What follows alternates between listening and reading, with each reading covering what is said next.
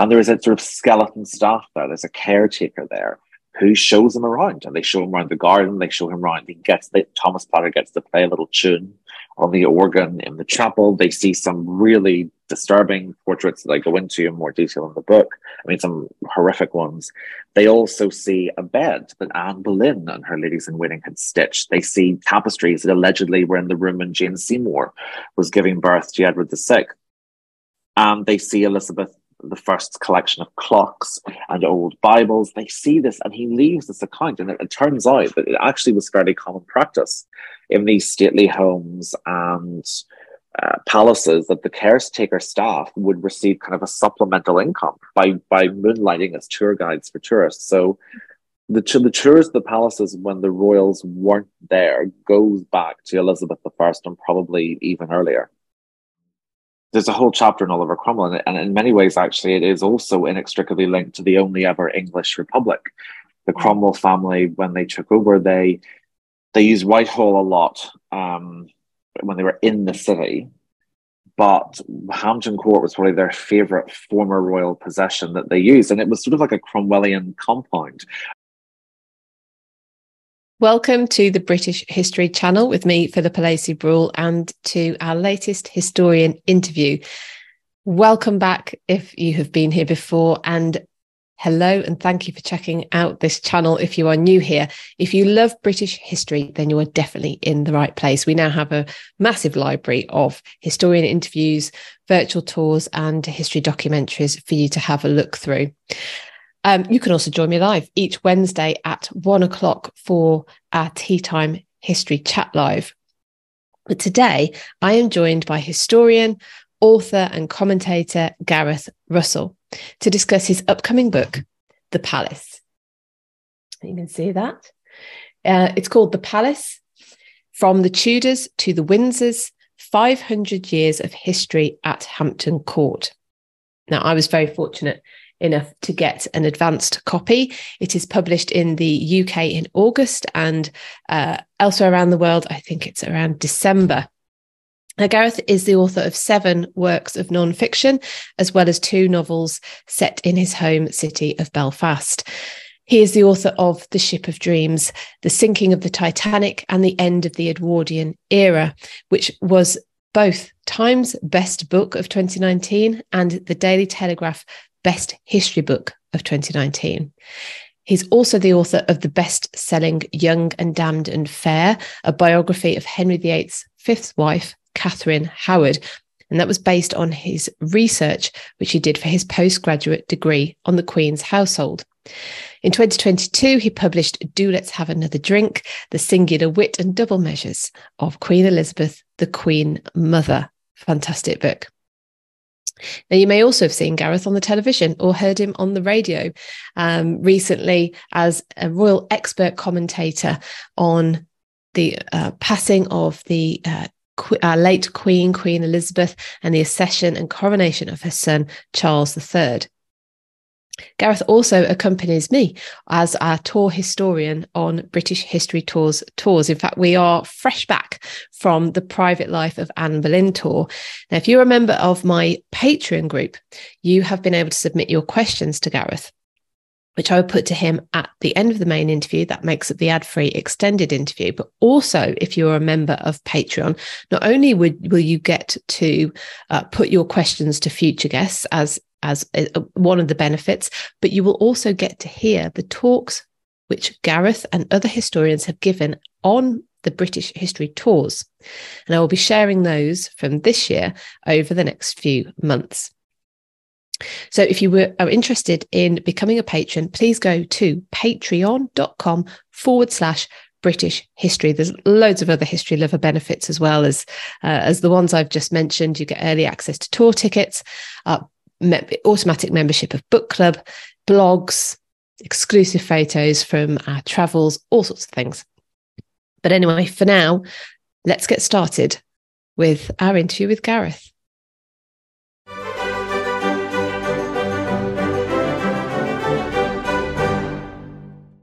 Long time no see. I actually don't Absolutely. know. Maybe like two weeks. Is it two weeks? You, well, you haven't been home yet after no, the private life of Anne yeah, Yeah, I haven't.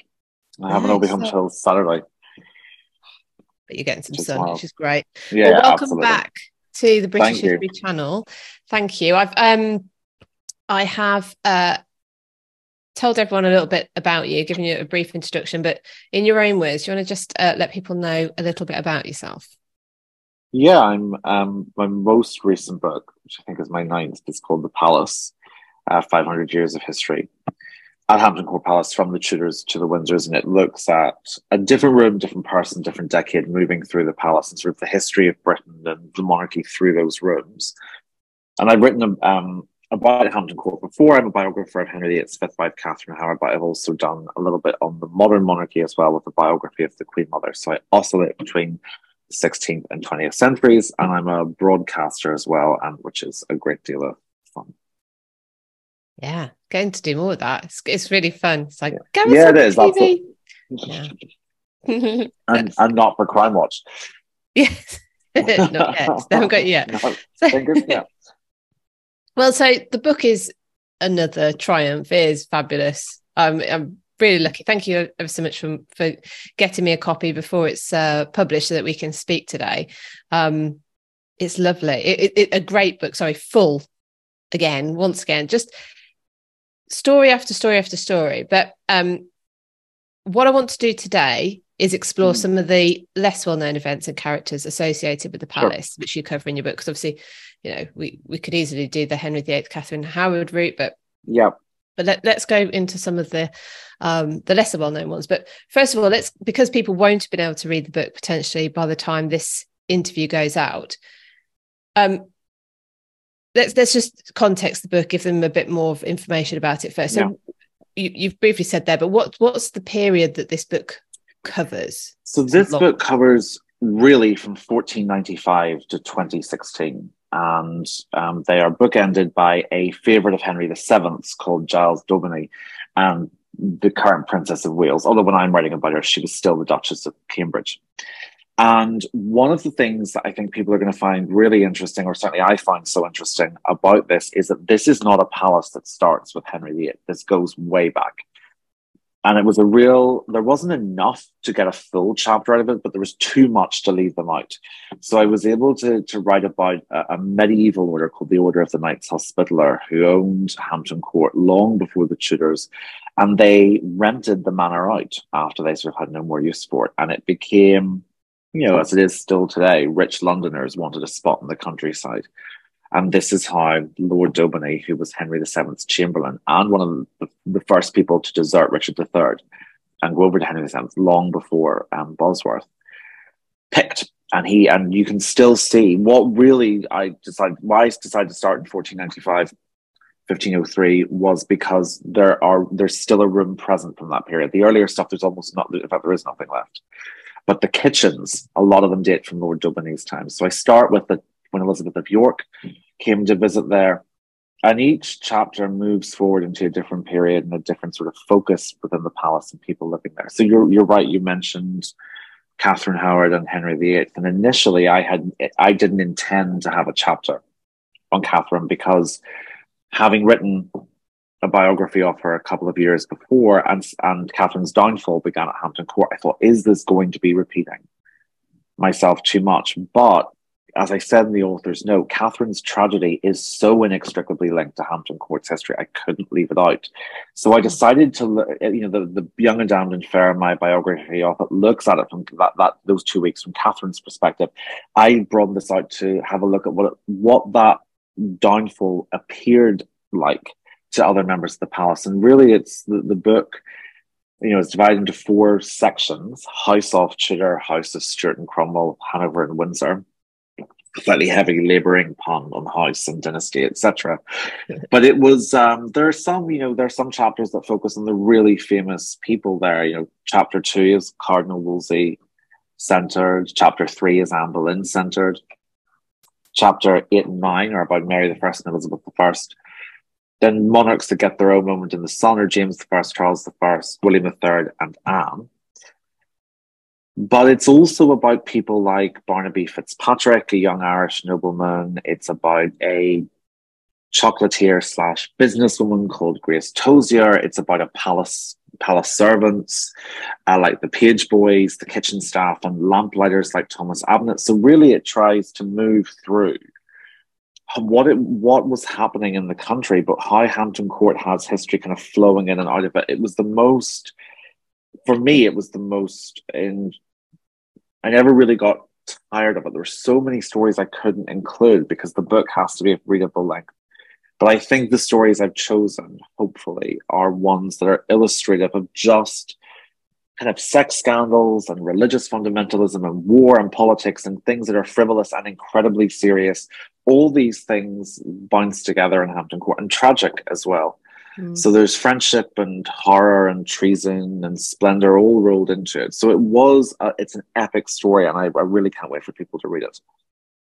Yes. Oh, you're you're at that point now, aren't you? You're ready. You've done it all. You've yeah, written it. Done, yeah. Now, now you want to find out what because yeah. you, you've sh- you've got all this stuff to share, and it must be quite a nerve wracking, exciting time to it for it to just to be about ready yeah. for everyone else to start reading. I mean, I loved I I you I loved it. You you again you did you managed to do this with the Titanic book, of course. Weave in much wider sort of topics, like you said there, what was happening in the country with directly with the people who are going through, working at, living in Hampton Court. It works really well. Like you talk about the page, the pages at one point and yeah. and things like that. Um, I wasn't going to ask you specifically about him today, but I didn't realize that Cromwell used Hampton Court as his weekend retreat. Yeah, Oliver and that Cromwell, was yeah. partly why it survived. Of course, like Windsor, yeah. I suppose. Um, it's got it's it's definitely got. I mean, it it Hampton Court was, you know, it is so inextricably linked to the monarchy, but um, there's a whole chapter in Oliver Cromwell, and, in many ways, actually, it is also inextricably linked to the only ever English republic. The mm. Cromwell family, when they took over, they they used Whitehall a lot um, when they were in the city but Hampton Court was probably their favourite former royal possession that they used. And it was sort of like a Cromwellian compound. All the members of the family had their weekend retreats in former sections of the royal apartment. So yeah, that was fascinating to, to, to look at at the Republican decade of the 1650s. Yeah, and how interwoven it was with Charles I's end, mm-hmm. and then Cromwell goes and uses yeah. it, and then you see Charles II come back to it, and um, I would can you imagine what Henry VIII would make of Cromwell? Yeah, no, I know. Oh, it's kind of one of the things that I would allow Henry free reign on dealing with. Well, the other thing, I mean, he he probably would have been now that you say that, I just think he might have been, given how much he loathed Scotland, he might have been even more aghast that Charles I lived there because he was born in, he was a Scottish, born in Scotland. Mm. So I, so I think probably between about 1625 and 1660, there would have been a, a spot for Henry VIII not to get enraged uh, between between Charles I and Cromwell. He probably would have loathed them both, actually. Yeah, equally, equal So, yeah. what was the initial idea for this book and and did you and did that develop yeah. as you started researching totally um it was my agent was over from new york her and her husband and she wanted just to see hampton court this was after young and damned and fair had just come out and you know, I was obviously as I was talking through, I talked a little bit about what I knew of the later history, but it was very Catherine and Henry focused. And she said, you know, afterwards, like, I really think there could be something in this. And obviously, when you finish one book, you and your agent, if you have a good relationship, and I have a great one with mine, you sit down and you um you have a little talk about what the next ones might be. And maybe three, four, five ideas, and you you think about you know where sometimes an idea sounds great, and then you go and look at it for the book proposal, and there just isn't enough meat in the bones there.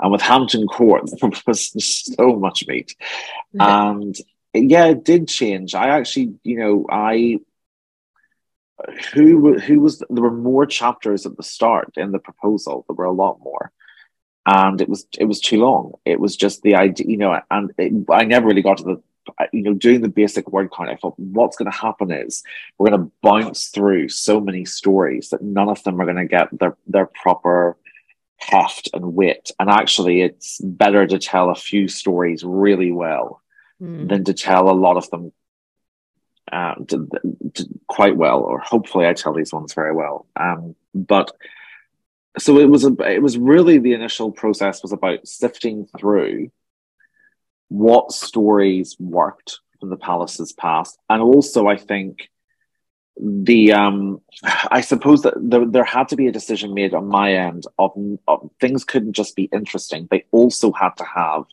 an impact on this country or other countries. It, they, they had to tell a story about some aspects of things. And you know so and and that doesn't that really it's it, the idea that you have to separate the personal from the political or that the personal is frivolous and uninteresting is not true. So chapter 8 the privy gardens really focuses on the spring and summer of 1555 when Mary I believes she's pregnant. Mm. And I think there were other aspects of Mary I's reign I found there to be such humanity in that, but it also was a really interesting window because it was into the politics of what Mary was like as a queen. You see moments of even when she's dealing with this pregnancy um, tragedy, whatever it was, she's mm. still ha- she's still thinking about the political implications of France's new alliance with the Ottoman Empire, and they're dealing with the fact that the Habsburg Empire is about to be reconfigured by her father-in-law. So I found you could you will always find these moments where the personal and the the political weave together beautifully. So that it was about finding stories that did all of that, and then. I suppose logistically, the, the thing that was slightly tricky was I had made a joke when I pitched this that it, it, was the only Tudor palace still, you know, really, St. James's Palace we can't really get into, but it was the only Tudor era palace that you can still get in and walk around. And wouldn't that be great? And then 2020 happened, and uh, and it, it was your um, fault. it was, uh, yeah. So I just I was working my way through maps, and you know I couldn't, you know, no one lockdown. One of its difficulties for a lot of people was the unknowingness. Was yeah. you know it was it was the it was the eddying and flowing of an ending. You just never knew when it was going to be over. So I really could not afford to wait. I mean, you know, if you're in a tight deadline, you can't waste months anyway. Um, so I had to really go back and look at through a lot of really old monographs and you know brilliant architectural histories to do that. And then I think, and then go and see it when it opened. hope, hope I had gotten it right. Uh, mm. uh, the physical layer of things. And fortunately, I mean, and also the staff at Hampton Court, Philippa, you know this, are absolutely brilliant and wonderful. Yeah. And certainly, I was, you know, the, to the final point I'd make about the research and all of this is that it's a very different thing to research part one, the House of Tudor, to part four, the House of Windsor, because you move into a point where there are still people alive, and particularly for the final chapter about the Duchess of Cambridge's visit. There, most of the people who were there that day alive, only seven years ago. And I was quite lucky in that I had done a little bit of that for Titanic with some of the grandchildren of survivors or victims. But really, with my book on the Queen Mother, Do Let's Have Another Drink, I had been able to interview a lot of people who knew her. So I had a bit of experience with that. And I have to just give a little shout out if I can. There were several people who were wonderful at Hampton Court, Sarah Slater, James Harris, and I was incredibly lucky that Tracy Borman so kindly not only sort of, you know give it all the encouragement, she also became a source because Tracy was one of the people, Tracy and her daughter were one of the people who were presented to the Duchess of Cambridge and talked with her on the visit in 2016. So Tracy said, I said, would you mind? Sort of it's quite strange, you know, so you're, you're both historians. And then um, you're interviewing one, but she was immensely mm. kind and she had, you know, Tracy's a brilliant writer. And so I think she knew what kind of details are interesting. So I was, it, that was an, a really enjoyable point of, of, the research. Yeah, I bet that was fabulous talking to, well, just, well, talking to Tracy, obviously. I mean, we, we yeah, of course, Tracy's yeah. fabulous. And um, we've been very lucky to, to cross paths quite a few times and, and she's talking on our tours again next year. But yes. Um, and but Sarah, when we were there on tour last May, and Sarah was taking you into places that, um, yeah, that were yeah. that were relevant. And and when I was reading the book, I was like, oh, I remember Sarah taking yeah. you to the place. The um, we talking about the the two workmen who died during that the construction of Mary II's yeah. palace, and um, and the foreman was given money to give them a good burial. I think yeah. Mary felt really bad about it.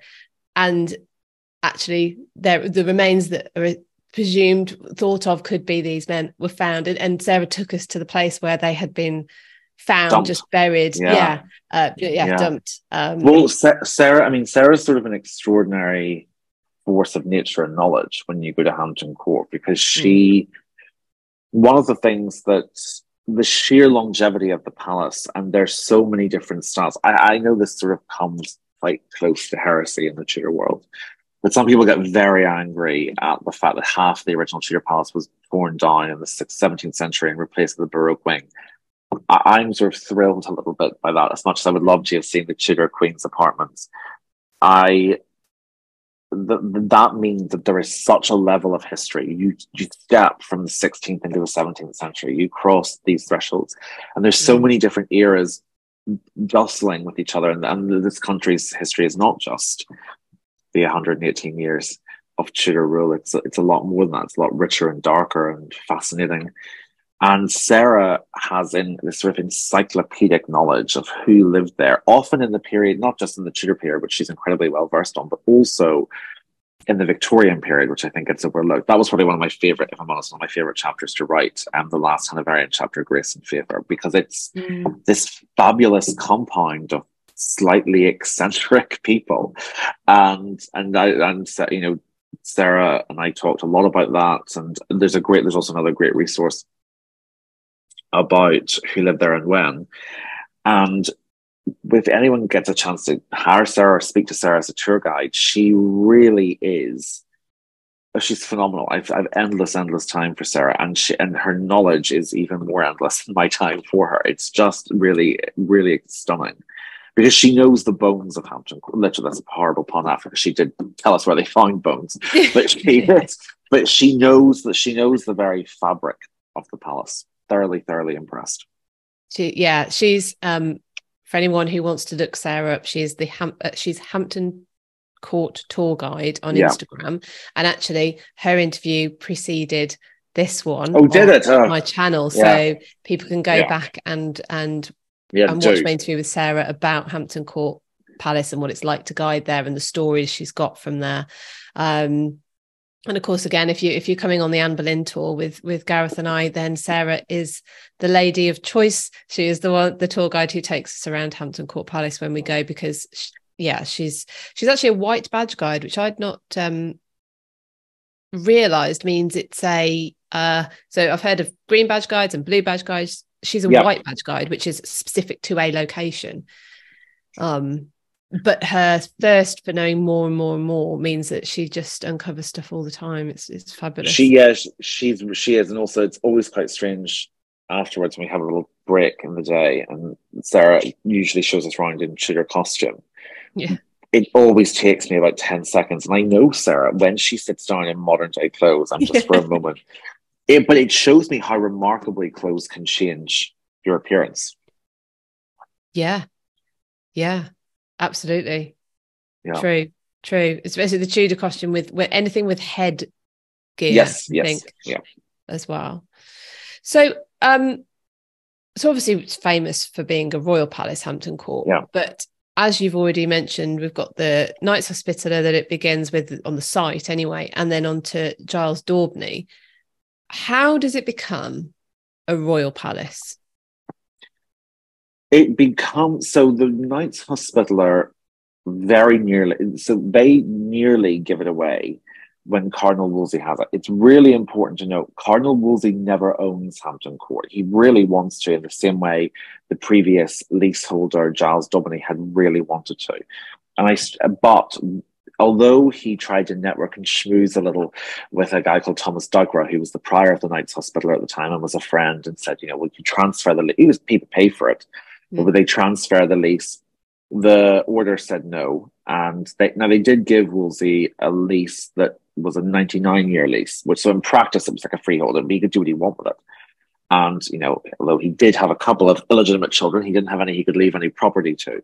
So the 99 year lease is just a catch all term that meant he would have it for the rest of his life. And at that point, it would revert to the order. And so that the, the order wouldn't lose resources over the centuries. So Cardinal Wolsey did not own it. He rented Hampton Court and was allowed to make a great deal of improvements to it, as Daubeny had been before him under the terms of his lease. But it's so inextricably linked to Wolsey that when, as, as I'm, sure most people listening will know, Wolsey starts to stumble because of Henry VIII's great matter in the late 1520s, and then finally stumbles over and falls from grace. The palace by then is kind of being used. Its accommodation is being um, loaned by Wolsey to Henry, and who uses it more and more. We do know that Anne Boleyn was there a couple of times. When it's actually quite possible that she contracted the sweating sickness there that nearly killed her, and she had to rush back to to Hever, beautiful Hever Castle in Kent. But it doesn't. For Henry VIII takes over the the upkeep, uh, the duties of upkeep under the terms of lease in 1531. But he is much more successful at leaning on the order than Cardinal Wolsey had been, and he inaugurates a um, property swap that is the equivalent of someone saying, "Would you exchange your stake for this piece of bubblegum?" And he gives them a priory dedicated to St Mary Magdalene in Essex, and it's nothing. It's a blip. It's it's a small, small priory. And in return, they give him Hampton Court. And by this point, by the time around 1531, when this, these negotiations are gathering momentum, the order, like all orders, are starting to feel a little bit nervous about some of the king's ecclesiastical policies. And obviously, but but Hampton Court is out of monastic possession by the time the order is shut down during the dissolution. So the palace comes in through a property swap. The a much larger area around it called the Hampton Court Chase that becomes a 10,000 acres of royal hunting domain that is that is so large it actually entails several other smaller palaces uh, including Oatlands, where Henry VIII marries his fifth wife, Catherine Howard. Those are, that land is part of the, the property bonanza that comes with the dissolution later. So the palace comes from a grossly unfair property exchange of the monastic order. Hmm. The estate itself comes from when they were no longer even bothering to pretend there were property exchanges. They were just taking it from the monastic orders wholesale. So Hampton Court is in many ways one of the great survivors of the dissolution era. Yeah. Interesting. Yeah, I mean York Place wasn't Wolsey's, uh, which Henry confiscated anyway. That was the uh, Archbishopric of York's actual, wasn't it? Yeah. Actual property. Yeah. So yes, Henry. It didn't worry too much about whether he should, so could, the, just did. the, the fine, the fine print is not very interesting no. for him. He wasn't an administrator. He just went no, no. what he wanted. So, um, actually i was at hampton court the other day and kicked myself because i didn't have for the first time in two months i didn't have your book on me i've had it on me to to read it and i went to hampton court without it because i'd finished it uh, oh my good well otherwise I would have taken a photo yeah. so i do oh apologize. yeah of course of course no, don't we're silly i will have it all over me next time i'm there yes i'm sure good good i've, I've let you down um but you have but obviously, we know it now, or people, it's known it's a tourist attraction, basically. I mean, when I was there the other day, it's filled with people from all yeah. over the world, all over the world there. Um, and it was fantastic. There was um, our good friend, our good mutual friend, Dr. Cat, was there, um, oh, dressed wonderful. up as Queen Anne, um, insisting that she plays, uh, uh, is it Tatiana in A Midsummer Night's Dream? Um, I should know. I did it at school, but anyway, uh, she's Tanya. Yeah, yeah. Oh, the Queen of the Fairies, is it? Yeah, Queen of the Fairies. Fantastic. I mean, she's fantastic. The, the, the whole troupe was fantastic. But anyway, you know, so it's very much known as a, a, or people know they can go visit it. It's a tourist attraction. But I wondered if it would be a surprise to people when they read in your book just how long it has attracted, yeah, quote unquote tourists. Because you you do a um a chapter uh about Thomas Platter the Younger.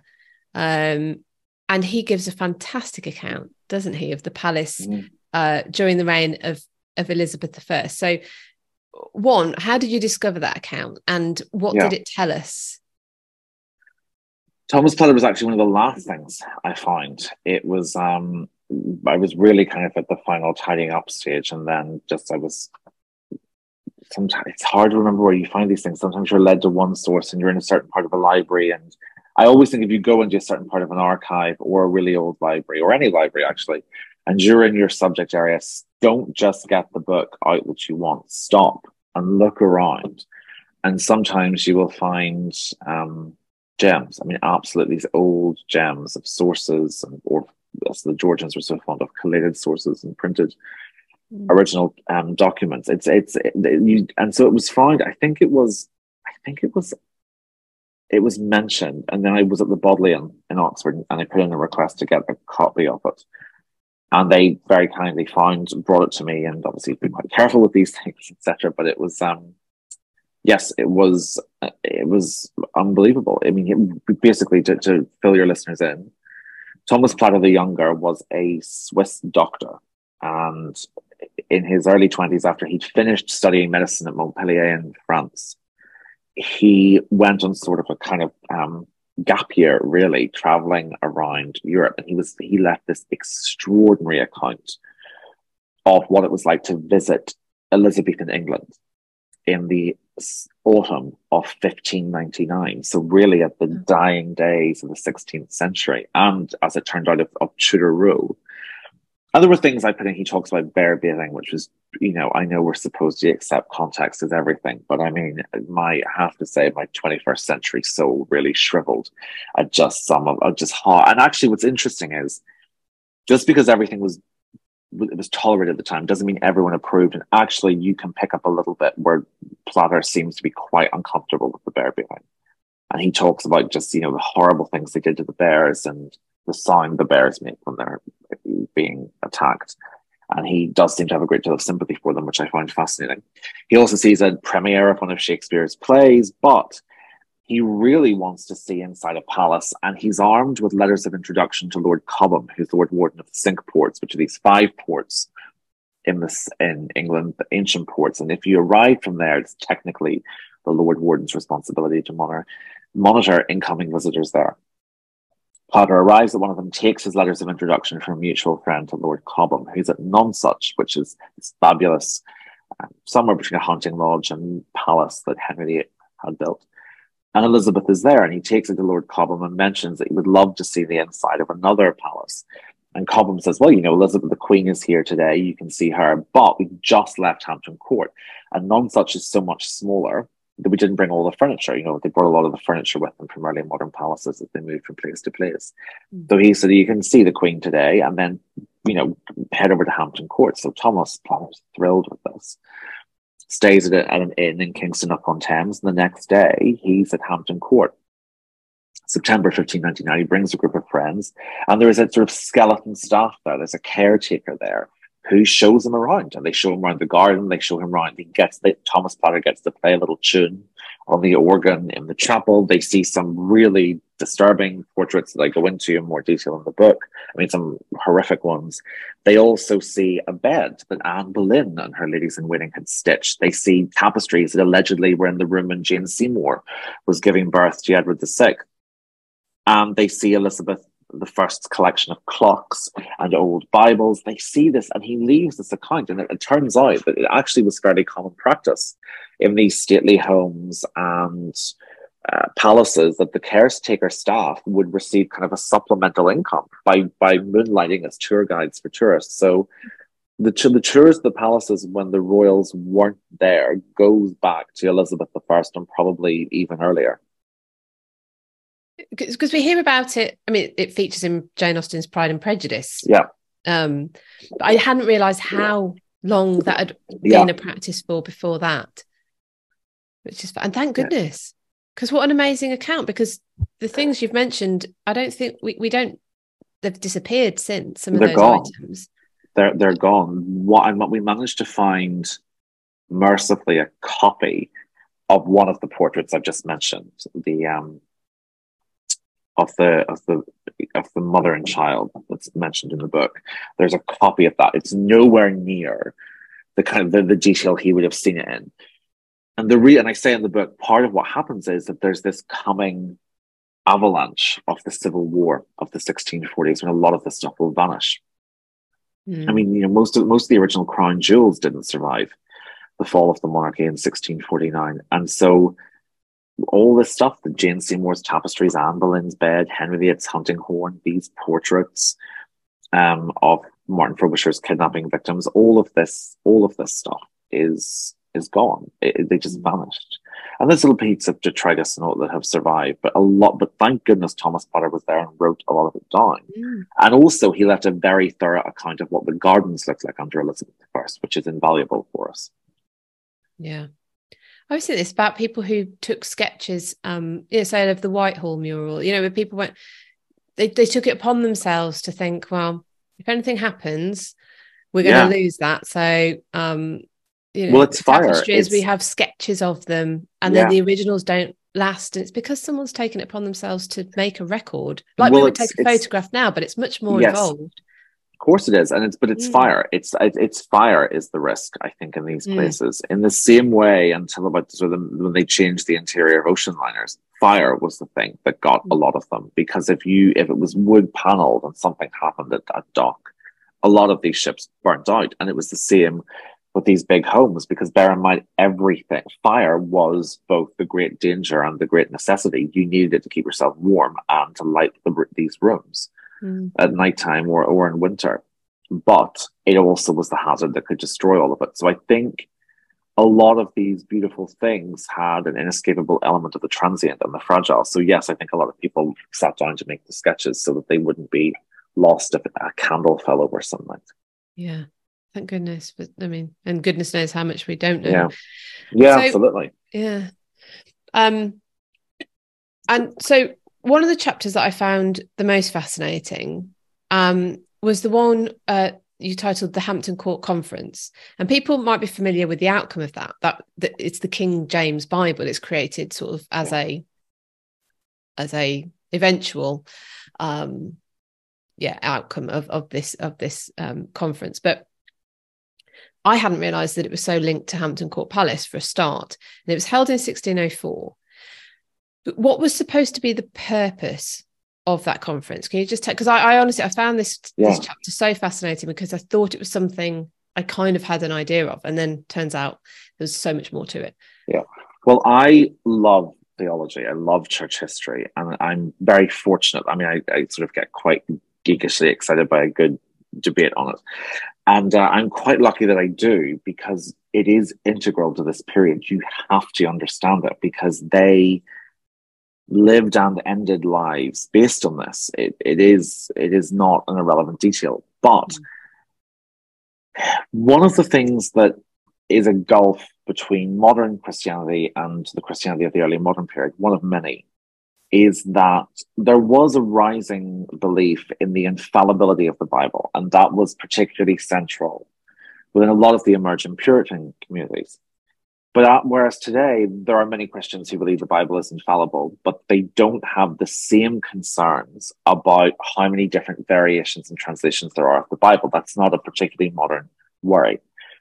For really post Reformation Christianity, and particularly say the first two, three generations after it, it was concerning that having their, you know, the Bible was starting to be translated in varying ways. And, you know, you can walk into any bookstore today or any um, Christian bookstore in particular, and you'll see maybe a dozen different translations of the Bible. But the concern in the early 17th century among English Protestants was that there were two in competition with each other. There was one called the Geneva Bible, that had been translated by many Protestants who had fled to Switzerland during Mary I's persecution of Protestants in the 1550s.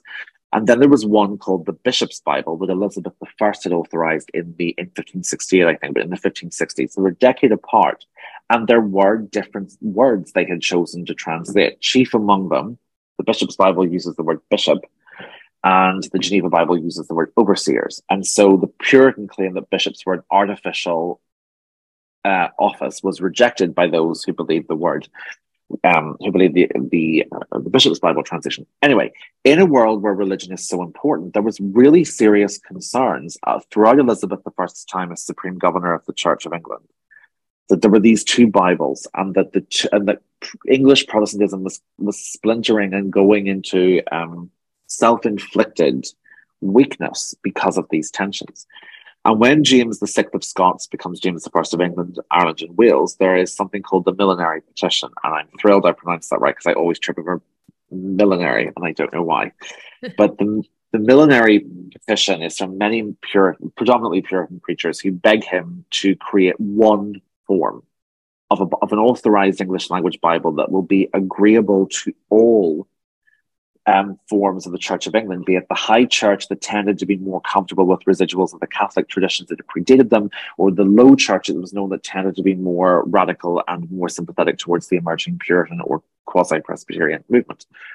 So James First, who was a very intellectual man, loved theology more than I do, even, and was um, very fond of philosophy and, and a particularly gifted linguist, summons groups of bishops and theologians and experts. And in particular, theologians at this time have to be good linguists. You are essentially a translator, and a lot are brought from England's two universities, the only two at the time, Cambridge and Oxford. And they decide that there will be a massive mammoth task. And of the 79 books of the Bible, bear in mind it only becomes 66 for Protestants later in the century when they abandon the Deuterocanonical Apocrypha, which are the 13 books between the Old and New Testament. They divide them up into six, two sent two groups of translators at Westminster, two at Oxford, two at Cambridge. So they have this massive task of sending out different books of the Bible to different translation points and it takes seven years. But the whole conference on how to do this and who do, who do you assign each book to and the different tensions between the different lobbies of the church all takes place at Hampton Court in a in early in January 1604 when the many of the court are still tremblingly hungover from a raucous Christmas right before and but James's priority is to get this done. And so when you think of the colossal impact that the King James Bible has had on Christianity, on Protestantism in particular, but also on the English language, on the sta- the idea of a standardized form of English. Many people see that beginning to really the, the, a major milestone in that is the King James Bible that goes out to every English church. And so, and you still have people, people who are quite critical of uh, organized religion. I'm thinking of Richard Dawkins and Philip Pullman, who are very, who defend the King James Bible for its literary and intellectual merit. So the King James Bible is a, is a colossus at the heart of both Christian and uh, English cultural history. So to think of just what that happened in that one drawing room at Hampton mm. Court is slightly mind boggling. That was the one that I thought, my goodness, the, the sheer millions upon millions of lives that have been influenced through the actions taken at this one building is staggering. Yes, it is. Um, I'm trying to think who it was. I forgive me. I, I've I've. I've, I've just heard about, and I can't remember who it was. Who's basically the concern was that with Protestantism, one of the concerns when it broke away from Catholicism that it, it, it um, focused more on the individual, and you could end up with everyone basically having their own church. And this yeah. feels like a early kind of trying Attempt to, to moderate. Yeah. yeah, a realization of that and trying to moderate that. Um, that's that's still that's still among certain traditional elements of Catholicism or some Catholic theologians that would still be a very strong criticism of Protestantism. That in fact it's far too individualistic, and that the concept of born again Christianity, which Protestant, Protestantism is either very em- embracing of or sympathetic to, is in fact uh, Catholicism does not put the same emphasis. They believe they've, they've miscategorized what being born again means and run with it. And so, really, and, and it's not obviously as, as intense a debate as it was then. But I think, and sometimes I think there's even among secular critics, I think sometimes there's a tendency to portray Catholicism in a much more negative light or to, to insist that its views are unbiblical and, and in the way Protestantism is purely biblical and Protestants care more about the Bible. It is worth pointing out that Catholicism and Protestantism have very different interpretations of how you read the Bible and what you should be doing with it. So it, it's simply that Catholicism does not um, does not believe it should be read and interpreted in the many ways that Protestantism does. So, but but again, those criticisms are not as lively or as passionate today. Some Protestants were very aware of it and quite sensitive to that critique. in the late 16th century and early 17th century because actually it was it was a cr- criticism that pulled a lot of people back towards Catholicism. So it actually did matter mm. uh, for, for Protestants. And I think you're absolutely right. This desire to to say Catholicism's not right. We're not just splintering into thousands, hundreds, dozens of denominations of different Bibles. I think the King James Bible was a really determined attempt to pull back the charge of constant, the, the church is in constant reformation, their constant schism. That's what mm. one Catholic theologian called it the eternal schism that is Protestantism. And actually, this was an attempt to say it is possible to have a Bible, Bible centric religion in the way that we interpret the Bible to still focus on the concept of individual salvation in the way that Protestantism sees it, but not to have so many varying translations. So, yes, I think you're right. I think there was an element to which it was an attempt to rebut quite a strident contemporary Catholic criticism of Protestantism. It shows what a um, focus it had to be, a concern it was with how early on in James's uh, yeah. Uh, English, English, Welsh, and Irish reign. I mean, we he's, this is early 1604. Everyone's hungover, but he's only come yeah. to the throne a few months before. Yeah. He's only turned up um, a couple of months before. Yeah, um, absolutely. And he also wanted to do it earlier. He had planned to schedule it in the autumn, but the plague was too strong that year. It was quite a virulent year, so it he this was this was not pretty close to the top. Yeah, I would say yeah. it might be the top. After the coronation, there was nothing else that mattered but this initially. Fascinating. Well, it, it, I think people really enjoy that chapter. It's it's incredibly fascinating, insightful. So yeah, thank you. That's very kind. Thank you. Oh, we could keep going on that one, but um, in fact, I'd love to speak to you in depth about pretty much every chapter that was in the book, but we don't have time for that. You are on holiday, and I and you've been very very kind to. no uh, nonsense. Always a pleasure. well, I, I, so, I'm back. I'm back in the lockdown uniform. If I have a shirt on here, but it's just something shorts below, so I don't. Shorts. I but don't we should point out, you're sat in some like 40 degree heat in the European heat wave as we speak. I'm which... I'm I'm in I'm in I'm in incredibly beautiful Cyprus. I've never been before, but my good, I mean, the sunsets here are just extraordinary yeah really really beautiful i have been seeing your instagram. I'm jealous. I'll get there one day. So um but there's another chapter that captivated me because the subject of that chapter was someone who i hadn't taken much notice of really. Um and um i found it quite moving as well. So it's the one about um queen anne of denmark yeah. Um, so, uh, who I've, I've, I've briefly mentioned, Dr. Cat is uh, sure. currently playing at Hampton Court. Uh, she's the wife of of James I, um, mother of the future Charles I. Um, and of course, there was a, a, a, an older brother to Charles, Prince Henry, who mm. predeceased them all. But I found her story fascinating. How much she she changed over time, um, with all the turmoil that they went through. Can you tell us more about her and her time at the palace? Of course. Um, she is fascinating. There's there's I mean she's high camp. Uh, you know, Anne of Denmark really is sort of gl- glittering and over the top and larger than life and a patron of Shakespeare and dementedly extravagant. And you know, she um she's she's just an absolutely fascinating figure.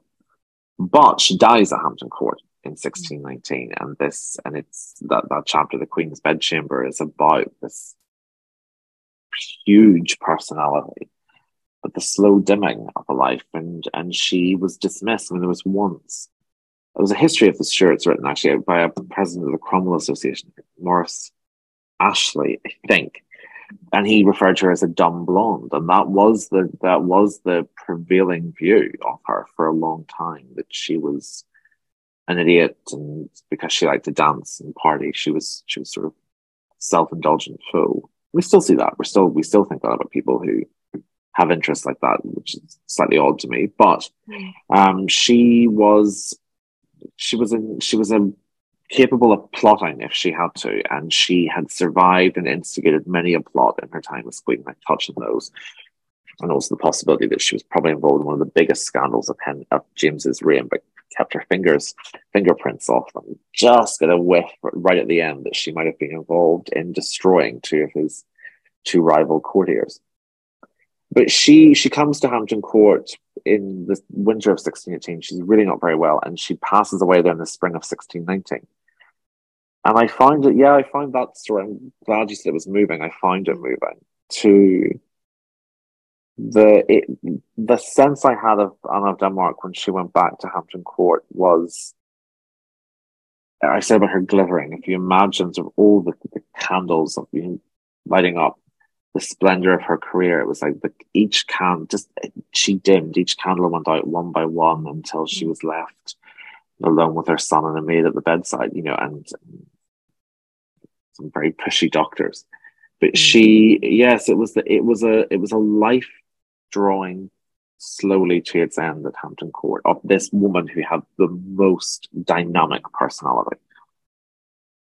The um the mother son relationship that yeah you're able to go into between her and, and the future Charles I that that was you know that was one of the things I found the most maybe being a mother of son maybe just being a human yeah but, um and also your son's around the same age roughly as Charles would have been. You know, Charles is 18 at this point. Um, right. and he when did he turn he would have turned, just have turned 18. And he it's a different Charles. That's one of the things that, you know, this is not this book isn't a biography of Anne Boleyn or Anne of Denmark or Charles the First or anyone. You really see them at the moment that the story that this chapter looks at them.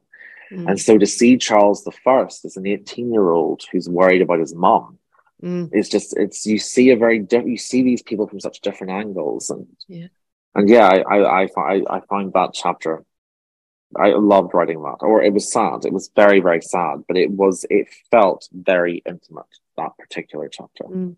I think you're right. I think this this book will give people the opportunity to see because it's not it's characters out of history from a different angle because it's not right. necessarily a part of their story which would be written on in any great detail in a massive biography or, or you know something of them um, we get a little insight into them like i say at a particular yeah. point. Um, and of course we, we see charles the first later on yes uh, yeah uh, with um with everything that happens in the civil wars but we're not we're not going to go into that today unfortunately but people have to yeah. absolutely absolutely perfect plug yeah. so before we finish the main part of the interview, I've got some questions uh, in a bit for, sure. from uh, my patrons, but I have one final question. Um, so, of all the people that you've covered in this book, um, yep. And as you've said, there there are many, but also of all sorts of different social classes, which I, which I found fascinating. Who did you find the most interesting or hmm. intriguing, possibly to write about? Um, and Ooh. So, whose story are you, are you glad you actually have had the opportunity to tell? Perhaps yeah. they would have, um, you know, a biography on their own or anything. So, yeah. Well, two, I would say, which is cheating. I'm sure I'll change my mind tomorrow. But one, which I think actually links quite nicely to your, um, because well, I'm giving a talk for you in autumn, I think, isn't it, on mm, Barnaby Fitzpatrick. Yeah, for the Ireland History Festival. Yeah. Yeah, the, and I and I remember actually when you asked very kindly invited me to partake, I said, "Look, I have so much stuff on Barnaby Fitzpatrick, and it's just I, I'm only writing about him when he's 17 at Hampton Court in 1551." I have to stop there. So I had, you know, so Barnaby I find fascinating. Barnaby, of course, many people remember was a close friend of Edward VI and really looked set to become the adult favourite and the great power in the land, and he was the heir to an Irish barony. His father was the Baron of Upper Ossory. But Barnaby's Barnaby was so interesting to me, partly because it's this moment in Irish history that never gets talked about as the aristocracy is transitioning into a different period. And Protestantism starts to be felt in the island for the first time. But also because he is such a teenager, you know, he he's starting to develop, you know, he's, you know, he's got a real interest in the ladies and Edward VI is much more interested in religion, and they're both they're having tensions over that, but they both still love to you know play bowls and fight and joust and all the rest of it. And I I found him very believe I found him very immediate, and and also then just to see all the hope and possibility there was at 17 and then to see where his life takes him when when that when that I couldn't go into the detail that's for the online history festival. But Barnaby Fitzpatrick I find absolutely fascinating. And the fact that the fact that he was a bit flirty meant that the Protestant preachers around Edward VI thought that's the one we need to get rid of. That's the one we need to really watch and make sure he doesn't become too influential because they mm. didn't want Edward turning out like his father Mm. And the other one that I found so interesting, and he, like Thomas Platter, was a bit of a last minute one, but I had the time of my life with Lord Hervey in the uh, 18th century one. Lord Hervey was I, you know, so he was a confidant of Queen Caroline, George II's wife, Caroline of Ansbach. And he really reigned in British high society in the 1730s. And in some ways, he was morally monstrous, in other ways, deeply sympathetic. But his letters are this cornucopia of steering intelligence and the most unnecessary camp bitchiness. And it was so entertaining to read and write them. And this so these were fabulous one-liners he had, and the you know the stuff about the Dowager Countess of Deloraine, who he loathed. And, and really this was a chapter that having, you know, the first chapter in Queen Caroline is about Walpole and the riots and how Hampton Court kind of helps birth the, you know, the idea of regular prime ministerial audiences, which is such a central part of British political life today. But that same summer, you also have, you know, Lord Hervey talking about how well endowed Lord Lincoln is and how much he hates the Dowager Countess of Deloraine. He hates the Princess Royal cracking her knuckles. So it really went from one chapter being very, very political to one being about the sauce and spectacle of Georgian high society, and it was a riot to write. So probably Barnaby Fitzpatrick and Lord Hervey. But I think a lot of people, Barbara Castlemaine was fascinating too, but she is sort of just unhinged, which I enjoy writing about. I think a lot. I think a lot of people who maybe are interested in queens and sugar queens will find the chapter of the Georgian Queen, Queen Caroline of Ansbach, very interesting because she really is sort of the last of those queens who openly, op- queen's consort, excuse me, who openly wields political power. It's she the last in the line, and, and she loved loved Hampton Court. Mm. So, but Barnaby Fitzpatrick from the 1550s and Lord Hervey from the 1730s were my two favorites. I think. I think. But yeah, you're right. There, there are, yeah, You've just mentioned a few others really in passing that were just as fascinating. Well, it'd be yeah. interesting to see which characters people find the most fascinating yes. when they get hold of the yeah. book. Yeah, um, I'm sure you'll so, get lots of feedback. It'd be good. Well, that's an interesting point because, yes, because people, it's even my editors, my US versus UK editor, the different bits that they loved, um, that they find the most interesting. I mean, my, my UK editor loved Anne of Denmark, and she thought, I mean, she, she and she's just the right level of um, she, there's almost like a soap opera quality to Anne of Denmark's personality. It's just there's no mundane to this woman at all. Everything is high octane drama. So mm-hmm. it's it's very very interesting which ones people gravitated towards. Whereas one of my American editors, he found the stuff on Queen Anne Stuart his favorite. Mm-hmm. And so he said it really moved him about kind of the struggles of her health. But so two, two, two Queens Anne. Um, but yeah, I'm very interested to see what people think. And if anyone has read it or watched it, drop me a line on Instagram or Facebook to let me know who your favorite was because I'm quite interested. Mine uh, probably will change, but Barnaby and Hervey seem like two good bets for the time being. Yeah, yeah. Wow. And so if anyone wants to hear you speak more about Barnaby Fitzpatrick, then you will be yeah. doing a talk for the mm-hmm. Online History Festival, um, which is just on the Tudors. It's this autumn, the end of November. So can't wait. I'll put uh, I'll put a link to to how people can get tickets to that underneath. So before we move on to the questions from from the patrons, yes. um, from my British History Patron Club, please tell people then where they can um, find you, your work, and also remind us when the Palace is to be published. Sure, it's different dates in different places. It is. So the Palace will be released in the UK, Ireland, Australia, New Zealand, and South Africa on August seventeenth this year and it will be released in the USA, Canada, and the Philippines on December 5th. And the reason for the slight difference, I know some people find it a little frustrating, which is very kind. The reason for the slight difference is that um, it means I can promote both of them equally and go over to America to do the book tour in December, which I can't wait for. and also sometimes some of the things that I think are helpful is if you're doing books in different regions, you can also put in some geographical notes about where certain counties are, where certain, certain cities are. But August 17th and December 5th, depending on uh, where you're uh, buying it. And they can find me on Gareth Russell, um, author historian, on Facebook and underscore Gareth Russell, all one word, on Instagram. Perfect. So if people want to see you on your book tour, presumably you'll be sharing how yes. yeah, yeah. Absolutely. Absolutely. Wonderful. Okay, fabulous. Well, thank you very much. No, hit me with the questions. Okay, so let's have a look. So Laurie asks, uh, it's a question on the early history of Hampton Court. Um, I'm wondering if Wolsey had previously had his eye specifically on Giles Daubeney's original palace and then upon his death jumped on the chance to acquire it, or was it more of a case where he just happened to come across it at that time and thought it was a hmm. decent mm. property to have?